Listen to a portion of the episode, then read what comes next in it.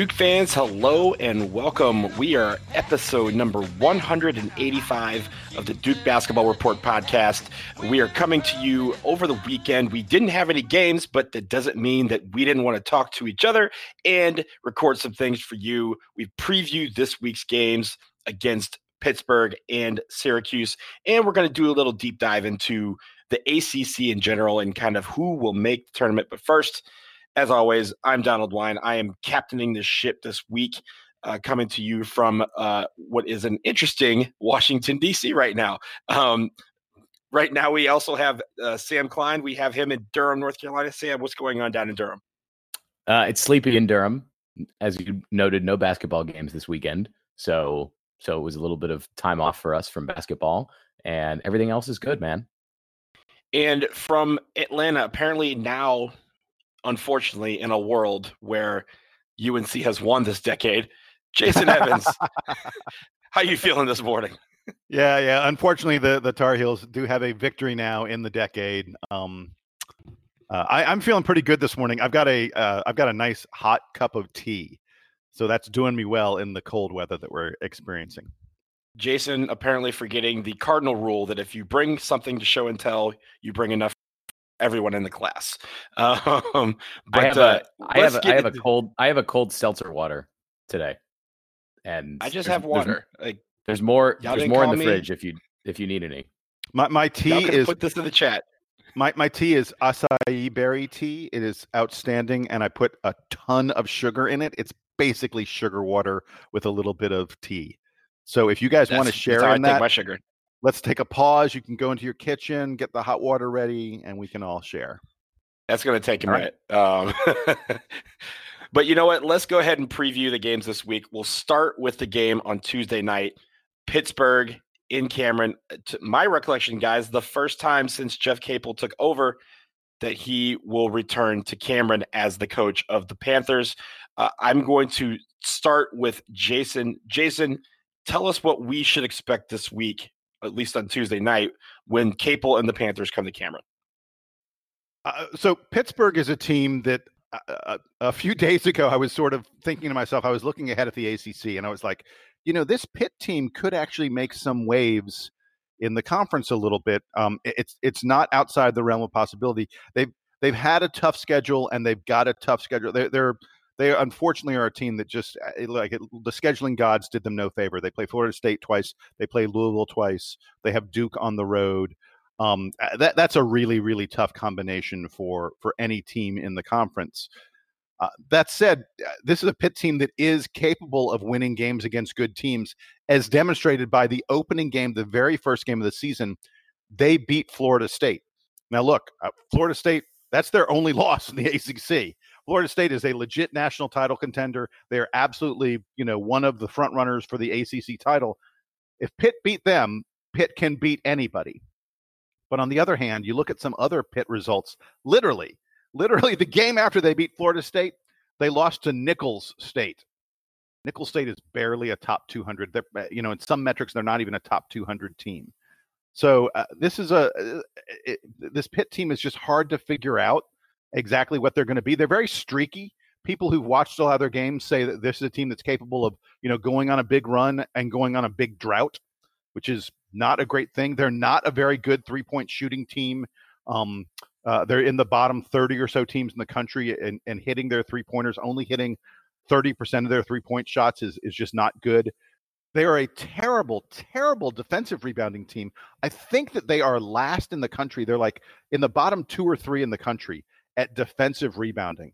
And obviously, that is something we've talked all season that offensive rebounds have been something that Duke has been really, really good at. And uh, I mean, for this Pitt team to uh, for this Pitt team to be a team that's so bad at defensive rebounding, Duke is exactly the kind of team that should be able to present them with some real problems. In terms of their players, um, they, uh, uh their their best players are are all pretty much in the backcourt. Um, Trey McGowens, uh, uh, Xavier Johnson are, are, probably their their two top scorers, their two top players from the perimeter. Um, they they shoot a pretty fair number of three pointers, um, and uh, you know they're they're hitting a decent number of them. They've got a uh, a, a, a transfer named Ryan Murphy, um, who who just bombs away from three. He he typically comes off the bench, but he plays kind of starter minutes, um, and you can count on him to to probably shoot at least four or five three pointers in this game. And he's someone who's capable of getting hot and really shooting you out of the game. They don't have a lot up front. They don't have a lot of really, uh, uh you know, guys who are who are blocking a lot of shots or or presenting real challenges on the boards. And I could see this being one of the games. Eh, a lot of people feel like Vernon Carey has struggled in recent games. If you look at the stats, he he has not the player that Vernon Carey was in December, early January. He has not been through the middle of January. Um, I, you know, th- there's a freshman wall that these guys run into, and, and I think Vernon Carey is right up against that freshman wall.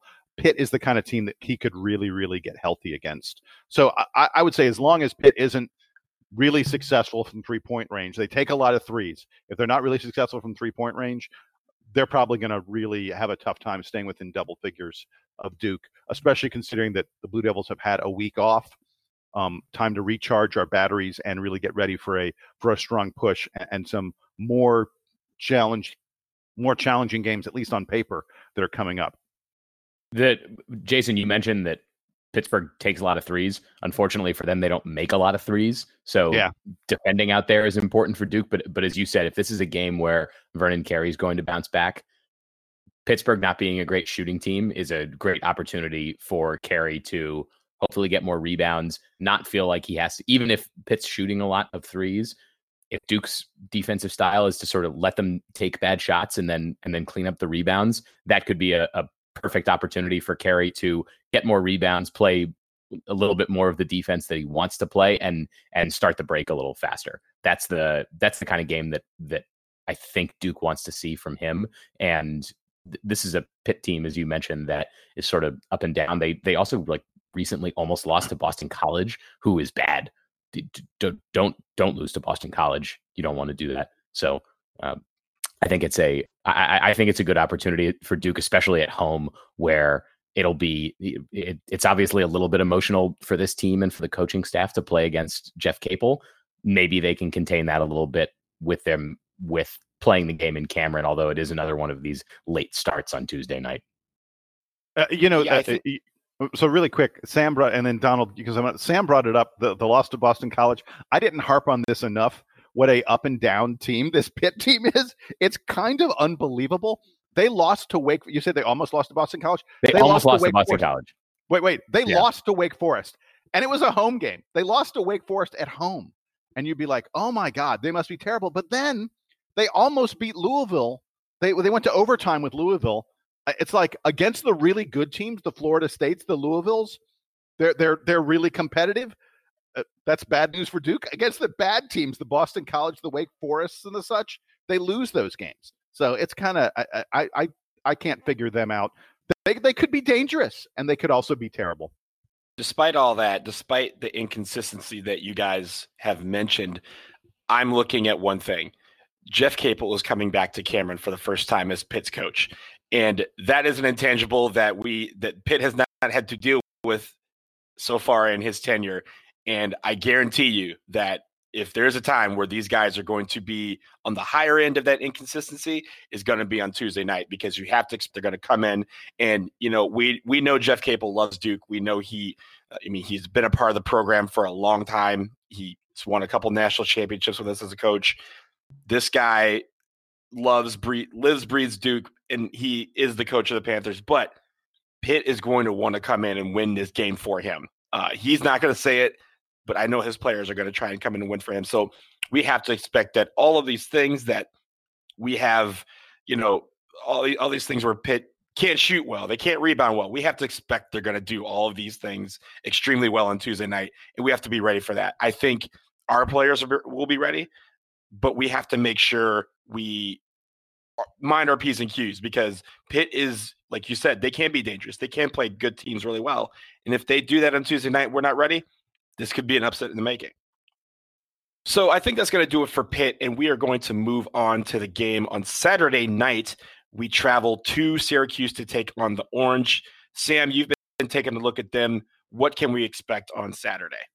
So we were talking about how Pittsburgh is sort of this weird up and down team. Syracuse is much more consistent. They, for where they rank in in KenPom and in the net. They're they're they're sort of right in the 50s. They're they're about they're 50 in KenPom right now, and they're 66 in the and their results to this point in the season would sort of bear that out. They've lost games to higher ranked opponents like Iowa, Penn State, um, these types of teams that are that are more solidly in the NCAA tournament conversation, and they've mostly beaten the teams that are beneath them. We're going to talk a little bit more in the next segment about kind of the rest of the ACC and the and the very wide ACC middle that's sort of like on the bubble, like on the wrong side, mostly on the wrong side of the bubble right now. Syracuse is in that group. They've got a couple losses in that group, but but none that are that are so terrible.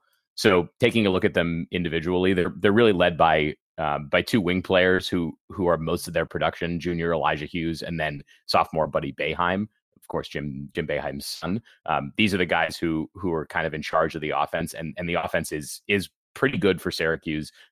Both of these guys are are better than 38% from 3 so they're taking a lot of shots and making them again in contrast to the to the Pittsburgh team we were just talking about so containing the three point shooting for Syracuse is going to be important and then of course on the defensive side of the ball Syracuse is not great this year at, at running the zone their their defensive efficiency is is pretty well down in the rankings but it is a different challenge, the likes of which Duke hasn't really had to to play against this year. So just like we talk about every year when we when we're about to see Syracuse, it's it's what is Duke's game plan going to be? And because the Duke personnel change a lot every year, we sort of come in with only limited knowledge about how Duke is going to attack the zone, which players are going to be are going to be most effective. And I, I think because of the changing nature of Duke's offensive game, different guys getting hot at different times. We, I don't think we really know what version of Duke we're going to see on offense. The most important thing is to contain Syracuse's three point shooters because that's where, um, that's where where they can do a lot of damage. But like I said, they're they're strong against against the bad teams. They don't have the any of these big wins yet. Duke coming to the Carrier Dome. I, I, think I think they still call it the Carrier Dome. Maybe they they didn't they rename it? Didn't they get a new? Uh, I think it's still the Carrier Dome. Sponsor? They were talking you about getting talking, a new sponsor. I'll, keep, I'll, I'll, research real quick. All right, Donald's doing the research. Uh, hang on, I, I, do I, don't I don't I don't care what Donald's research says. If yeah. it's the if it's the corporate sponsorship dome, I don't care. It's the Carrier Dome. It well, shall always car- be the Carrier, Carrier Dome. Carrier Dome is a is a corporate sponsor name, so so we can change yes. that. That's okay. It is still it is still the Carrier Dome. It's still the Carrier Dome. All right. Yes. Is it Carrier air carrier. conditioning? Yes, yep. Carrier air conditioning. I, I, I did not which know is, that. I don't is care. Great. It's the Carrier which Dome, which is great for a dome. You know, that's a it's a great it's a very logical sponsor. Did you see mm-hmm. that the total tangent? Did you see that the Brewers lost Miller as a as the sponsor name, or that Miller lost the sponsorship to being Miller Park at the anyway? Totally. They announced that, that last year when I was at a game at Miller it, Park. It really everyone is, was it really is everyone terrible. was freaking out. It's really terrible. Awful. It's like it's the best. It's like one of the best corporate sponsor like tie-ins, and and they lost it anyway. That's Miller's fault, not ours. So so Syracuse still plays. I thought anyway. I, I it, it regardless most important thing for Duke in this game is to is to contain Syracuse's shooters. They had um, they had some good production from the inside in their recent win against Pittsburgh, but but their offense really runs through the shooters. Duke should be able to um, Duke should be able to to match them up pretty well. And then on the offensive end, I'll I'll give it to either of you. If you tell me what you think Duke's offensive game plan is, even day to day against normal defenses, I will commend you. Against the zone, it's I think it's a wait and see approach, uh, and and maybe we find out in the first five minutes of the game what it is. But given how many rotations there are, um, I, th- there's a lot of ways this game can go for Duke on the offensive end.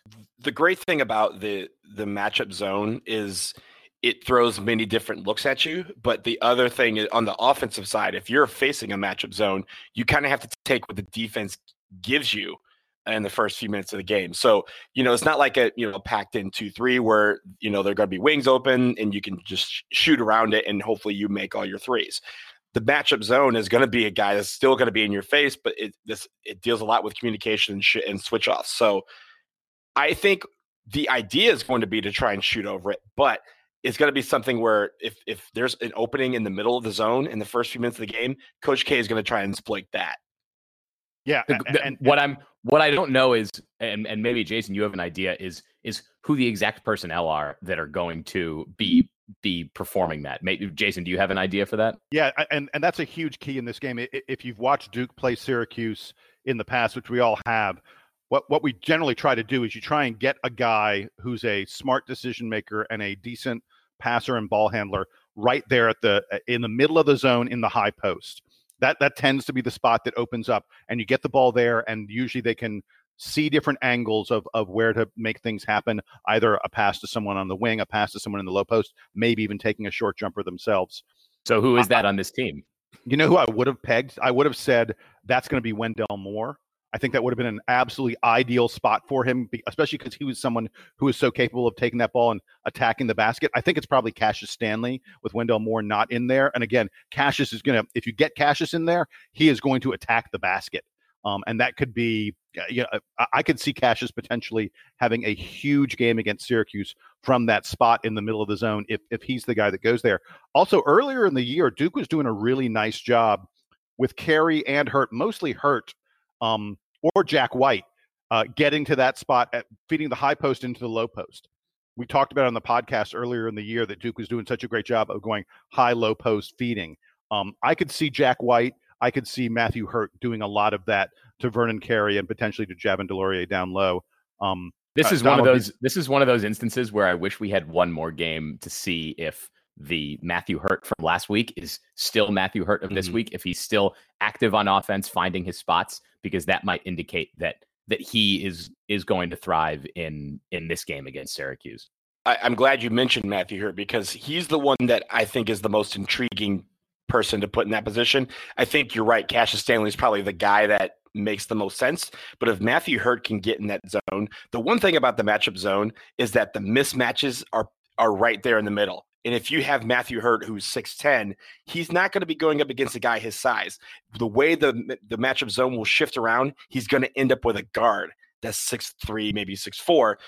And he's going to be able to pop that all day. But the question is, Sam, yes, can he hit that shot? If we have the Matthew Hurt from last week, then the answer is yes. And we may see him more in that position. But if not, you're going to want the athleticism of someone like Stanley who can shoot or also drive and create the mismatch on his own. So, so the other thing I would say about Syracuse, just really quick, I feel like this is a different looking Syracuse team than we have seen in the past. Usually, Syracuse is all these really, really long guys. Uh, uh, this year, just the necessity of the roster, they've had to go with guys who are really good shooters. I mean, you you already mentioned Buddy Boeheim. Um, you, you did mention Joe Girard. Joe Girard's a guy that Duke recruited not that heavily, but Duke was after him some. He set the New York State high school scoring record. This is a guy who bombs from three. This is a this Syracuse team will shoot from anywhere on the floor. New but, York State, New York State, a state that used to produce a lot of good basketball players. Used to, yes. mm. no, New Yorkers, event, no New Yorkers on this podcast to get angry about me about. I need to see it.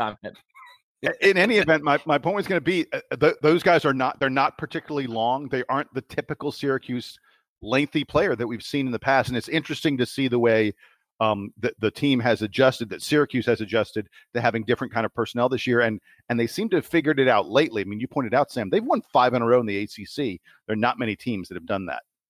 Yeah, they've they've come on hot, I think, at the right time. And and as my sort of preview for the next segment, I think Syracuse is actually, regardless of how the game goes this weekend, Syracuse is in a good position in the ACC. They have they have a fairly light schedule ahead of them, so uh, they're probably looking at this as as one of their their big opportunities to make a statement to say, hey, maybe at the end of the season they look like a 9, 10, 11 seed. A, uh, a win against Duke, even if it is at the Carrier Dome, could be the thing that that bumps them up into the um, you know in, into the other side of the eight seed or, or something like that.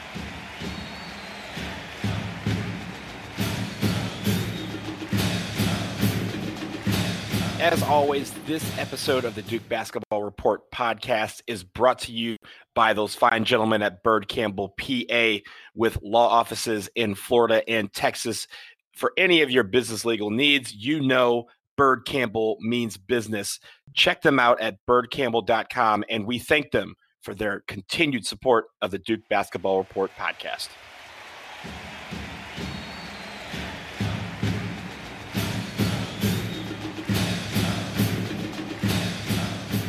Okay, gentlemen, we we had a little segue, and I think it's a good time to start discussing it.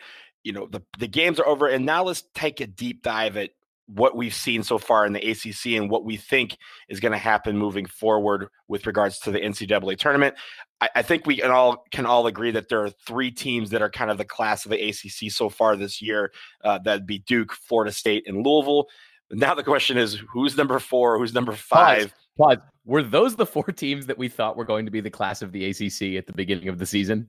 Nope.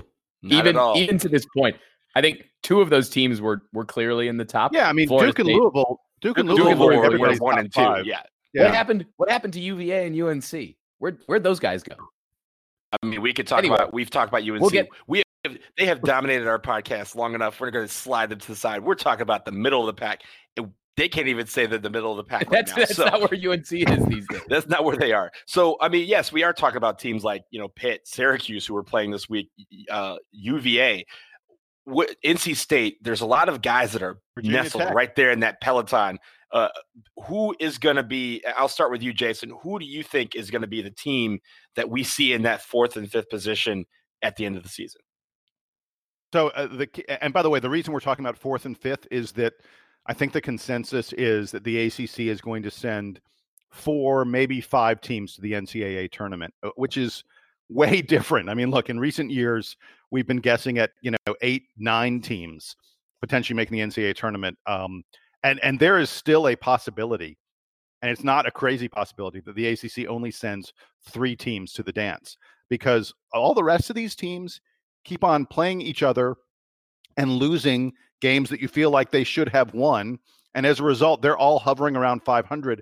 And I don't think uh, 500 in the ACC is not getting you in the NCAA tournament with the quality of the conference this year. In fact, remember we're playing a 20 game schedule. I'm not even sure that 11 and 9 gets you in. Uh, it'll be close. If you're 11 and 9, you'll be on the bubble. I think if you're 12 and 8 in the conference, that's the mark. 12 and 8 gets you to the NCAA tournament, in my opinion. And I'm just not sure how many teams can get to 12 and 8. I mean, Syracuse is halfway there. Syracuse has six wins. Syracuse is six and three. We already talked about Syracuse a little bit. Their schedule is very easy um, overall, and and they've got a, a reasonably easy schedule um, in the back half here.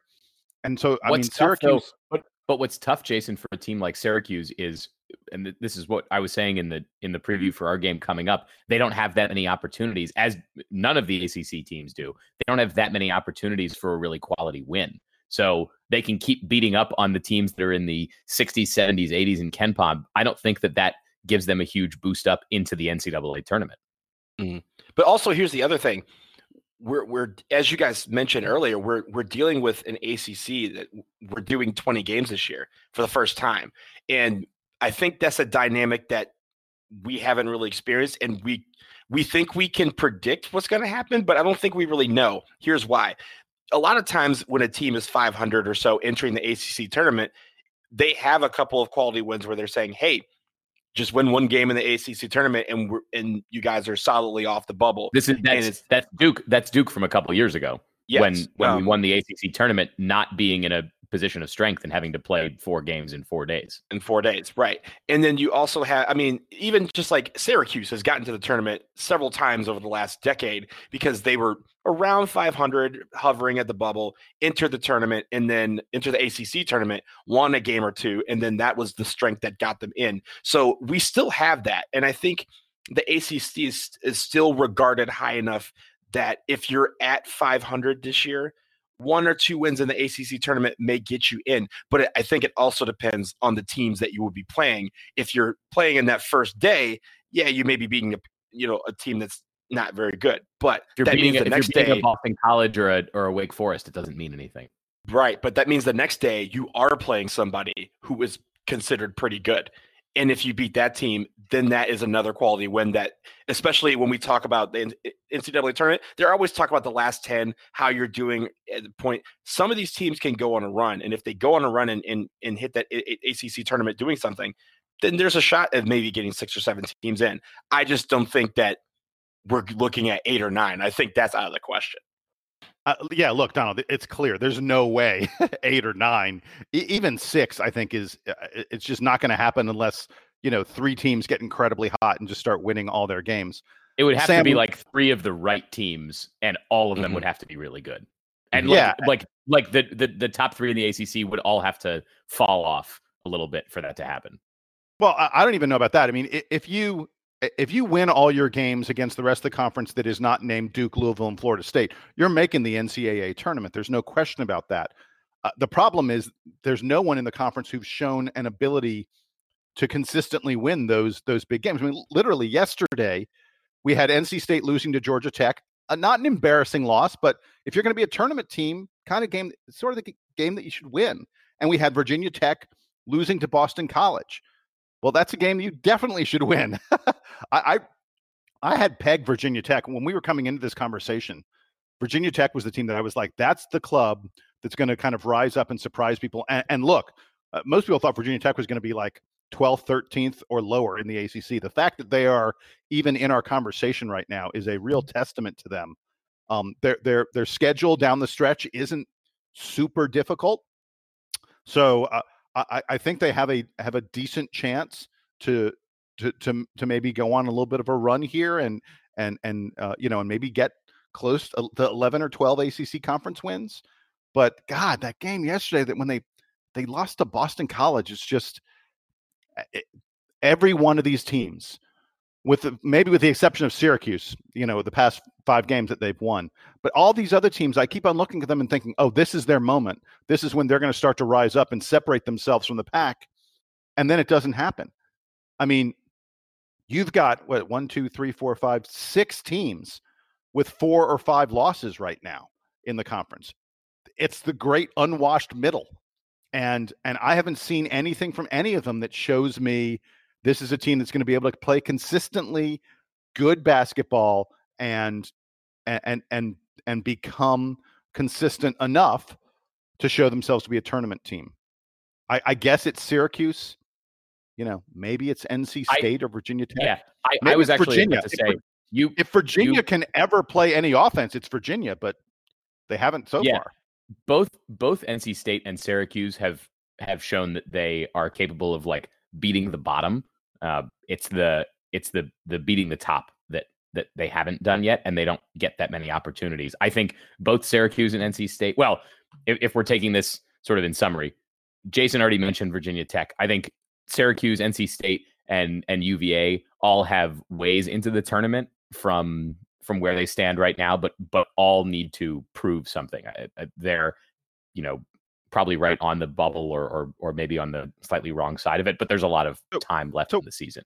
Sam, are you saying you think that that you can't really make the NCAA tournament unless you have one of these high quality wins against a Duke? I think I think you State? have to have one, um, because they because they break down the when the when the committee's looking at this, they break down your schedule into these chunks, right? The what what they call the quadrants. Yeah, but Yeah. uh, yeah, the quadrants. But but I mean, uh, you know, uh, wins against Syracuse and NC State. Th- those are like top fifty teams. Virginia's about a top fifty team.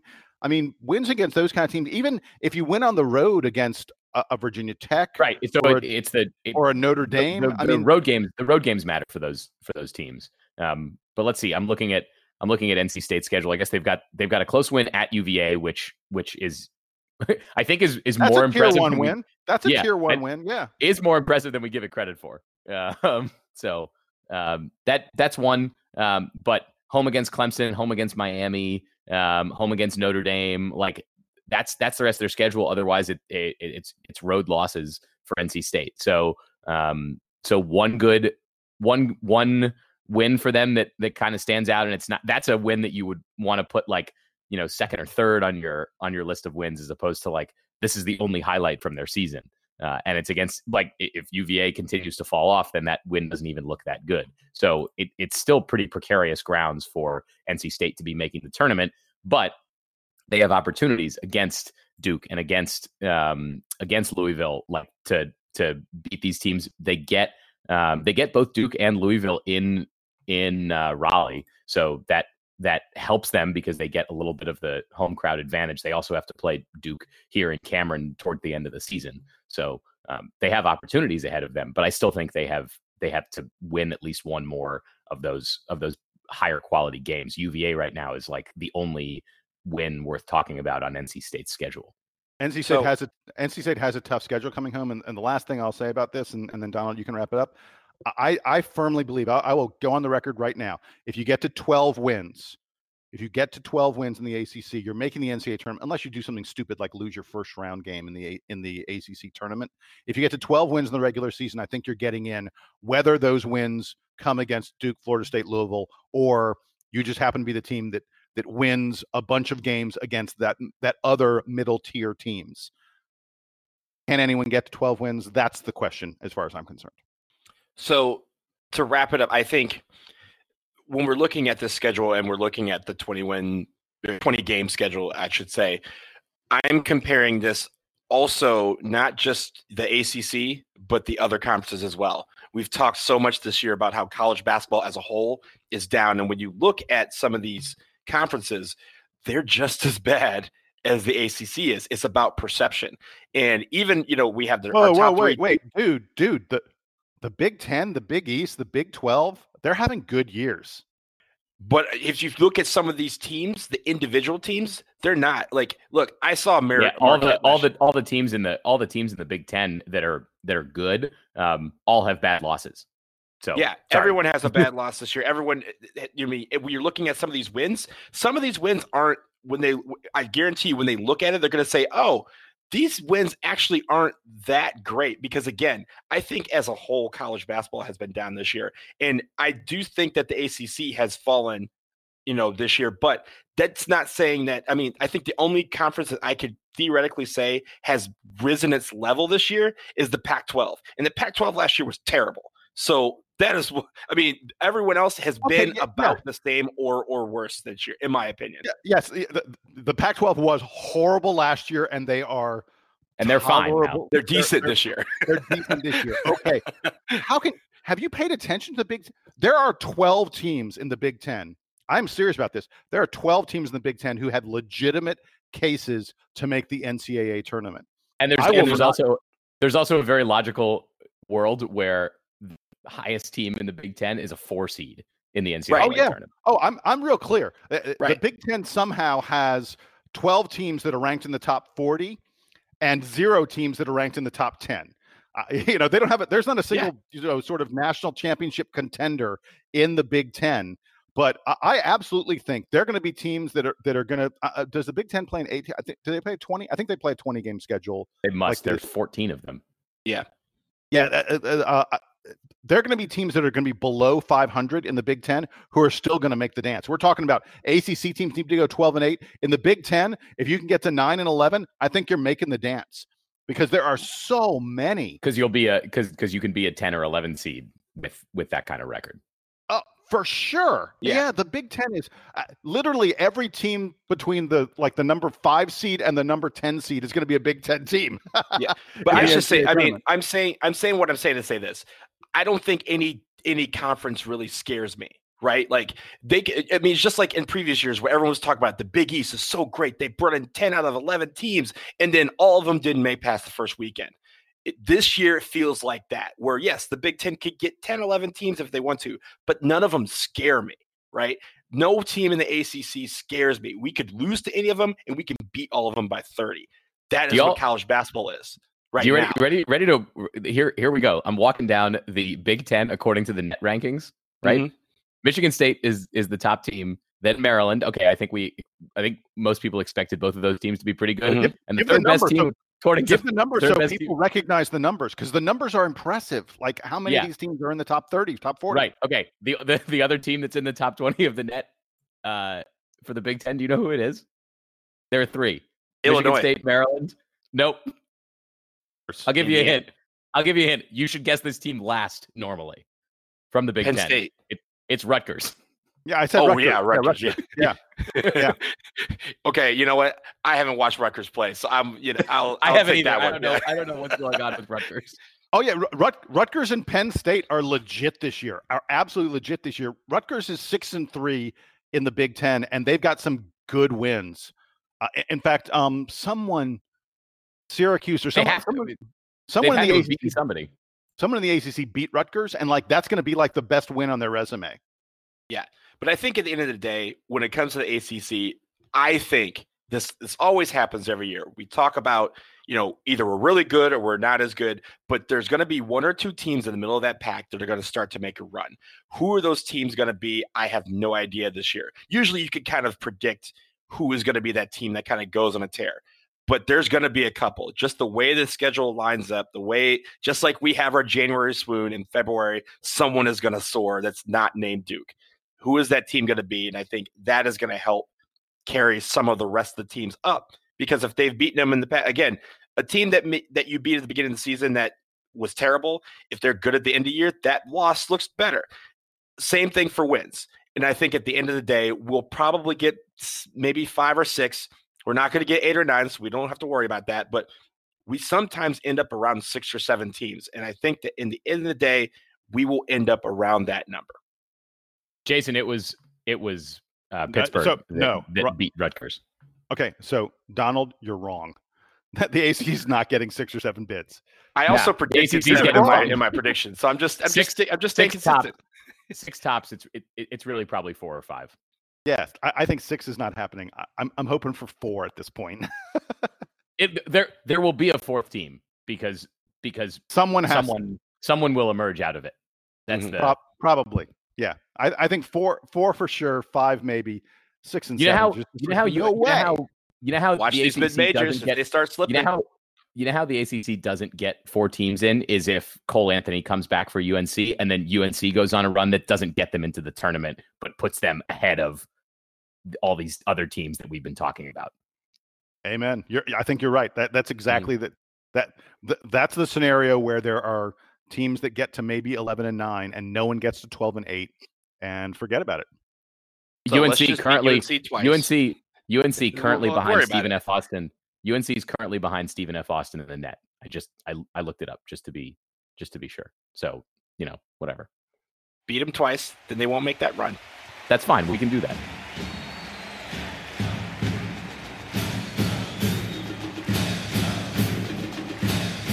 Okay, guys, for our last thing, we're kind of foregoing parting shots this week and kind of lumping it all into one last story. The NCAA president, Mark Emmert, said that, you know, we are trying to, we're talking about paying players, we're talking about the consensus of whether we pay players, how we do it. And he had a really good uh, address, at least, where he focused comments on this particular issue. Jason, I want to take it to you because you brought this to us and we were talking before the, the thing. So, tell us about what Mark Emmert said and how that will affect the dynamic of college basketball. So uh, Mark Emmert uh, uh, Thursday evening talked about to the end. It's like some NCAA leadership committee of some sort. Basically, and- his and- like State of the Union. Right. Exactly. Thank you. Yes. And and he talked about name, likeness, and image. And and, and he said that that there is a special committee that is working on how they work name, like is likeness, and image rules into the current NCAA rules. How they allow players to profit off their name, likeness, and image while not breaking the amateur model. And and let's not uh, get into a discussion. I actually think the amateur model probably should be broken. so you know, hey, that's that's life. Uh, but but uh, what I thought was very interesting was he said there's a clear consensus that we must get these rules changed, and, and at the same time, though, there's no clear consensus about how we change them. And I want to be like, I'm like, Mark, I, you, you just stated the obvious that everyone knows. You, if you can't provide any other insight than that, I don't even know what you're doing, man. Apparently, the thing they're working on the most right now, they've broken it down into three categories individual licensing, group licensing, and work product. Individual licensing would be Zion Williamson goes out and makes an individual um, uh, sponsorship deal, uh, endorsement deal on his own. Group licensing, which I hadn't thought about, which is a really interesting and and I I really like this idea a lot. That's the notion of um, the Duke basketball team as a team. All the players get together and they do a licensing deal. Hi, we're the Duke basketball team. Um, and then work product is where apparently the NCAA has been working the most, and and that's where the player actually does something um, not just their name and likeness. Um, so that's where the player maybe teaches lessons where the player has their own business of some sort, or more specifically, where the player gets money for their social media following. And Mark Emmert said that work product is the is the place that's most likely to see changes in the future. And I actually think that's sort of the to some extent that's the easiest one to t- to dip your toe in the pool because it makes the most sense. I mean, the way we are right now, players literally can't earn money from anything. You know, if you if there's a, a kid who's a great math student at Duke and someone says to him, "I'll pay you to tutor my my child," um, uh, you can't do the same thing if you're a basketball player. You can't tutor someone in basketball. You can't work at a basketball camp or anything like that. You can't you can't coach a basketball team on the side. I mean, you, know, you can. You just can't get paid for it. You, right. Exactly. Yes. Right. Uh, yeah. To be more specific, you can you do whatever you want. Right. You just can't earn anything for it. Um, and, and, then, and obviously, the social media following is a very big deal. The idea that that Zion Williamson could not get sponsors for his social media feed, dude would have been making major, major bank if he could have. Um, but it just seems ridiculous. I'm glad the NCAA is looking at this. It's definitely an area that um, feels like this is where they could start the process. It's also an area where, for sure, there's going to be problems if they, you know, if they really want to keep things on the up and up. I mean, if you allow folks to teach lessons, then someone, some booster is going to say, "Hey, you know, Zion, will you teach my son how to shoot free throws? I'll pay you a thousand dollars an hour." Um, so it's problematic, but uh, you know, at least the NCAA is looking at this a little bit, um, and, I, and they're think, making some strides. I think the logical conclusion to this has to be like a, a total undoing of their model as opposed to this incremental thing that Emmert is looking at. The question is when does the when do the incremental changes stop and and the big changes start? That's where Mark Emmert probably isn't leading the organization anymore, and that that they come to the conclusion that that they have to have they have to have other people driving the the you know the the new system here but i don't think we're seeing that soon because the college presidents who who are ostensibly mark emmert's you know board of directors are are under little pressure individually to to make these wholesale changes i think the one thing that's I mean, yes, it's good that they're looking at it, color me skeptical, and that they're going to do the right thing, or even get to a point where it'll match some of these, uh, some of the legislation that's been passed uh, in California and other places, or at least being considered in other places. And so, I think that's the problem. I think my gut tells me that they're going to do something, but it's going to fall short, and then we're going to have to revisit this conversation again and again and again. That's what's the problem with the incremental phase of doing this is instead of just wholesale making this change and, and really just ripping the band-aid off of the problem and putting an, and putting a new one on they're just going to try and put a little ointment around the sides and hope that you know this whole thing doesn't st- still sticks I, I, that's the real issue for me and and they haven't shown so far that they're willing to make the changes that are necessary to make this problem go away they're just hoping that if they apply it you know piece by piece that this house of cards will still stand and i, I think that's the real uh, that's where I'm skeptical. And, and yes, it's good that they're looking at it. We'll see what comes of it. So there are a couple dates that people need to have in mind as they think about all of this. In April, the this committee that Emmert has put together is going to have a report to the NCAA Board of Governors. We will know a lot, lot more about what recommendations they are making and what changes they are making in April. The other date, of course, is 2023, which is when the California law goes into place where the where California says either you let players make money off of name, likeness, and image, or they are not going to be part of the NCAA anymore. Um, actually, what California said was uh, we're going to allow it to happen inside our borders. If you go to a California school, you can do this, and and the NCAA would then have to figure out how the heck to make California's rules fit with the rest of the of the NCAA. Uh, everyone knows that 2023 date for the California law is the ticking clock that must uh, th- there must be a solution by then. If there's not a solution by then, the NCAA falls apart. In my opinion, uh, it, it just doesn't work anymore. And and other states, you're going to see over the next several months, other states are going to put the same legislation in place. So this uh, in April, when they come back with this report, I think that's going to be the big moment where we sort of begin to see the pathway that the NCAA is going to take to get to where California requires them to be in 2023. What we got so far is a, an idea from Mark Emmert that the first step is probably going to be this notion of work product, things like social media endorsement and eh, you know and, and lessons and that kind of thing with with the actual sponsorship, name likeness and image sponsorship stuff coming a little bit further down the road. But but I, I think the big changes we will hear about there will be big changes. I, I, I suspect when they when they make this announcement in April when they have this report, and I bet the NCAA implements those changes almost immediately. Usually they would wait a while. I I think there, there's such a timeline working on them that right now um, that that they they they're going to have to implement these things like for the next school year. So starting next fall, I bet you'll see some kind of way that pay, players are making money off of work product. Well, I hope you're right, Jason. It'll be something that certainly we will watch over the next few weeks and months. Uh, but for now, I think that will do it for this episode, episode 185 of the Duke Basketball Report podcast. As always, we would like to thank Byrd Campbell for their sponsorship and for their trust in us. Uh, again, thank you guys, Sam and Jason, for being with me this week. I am Donald Wine. For those of you out there, we will be back soon after uh, probably next week after the games are done. But for now, Duke Band take us home.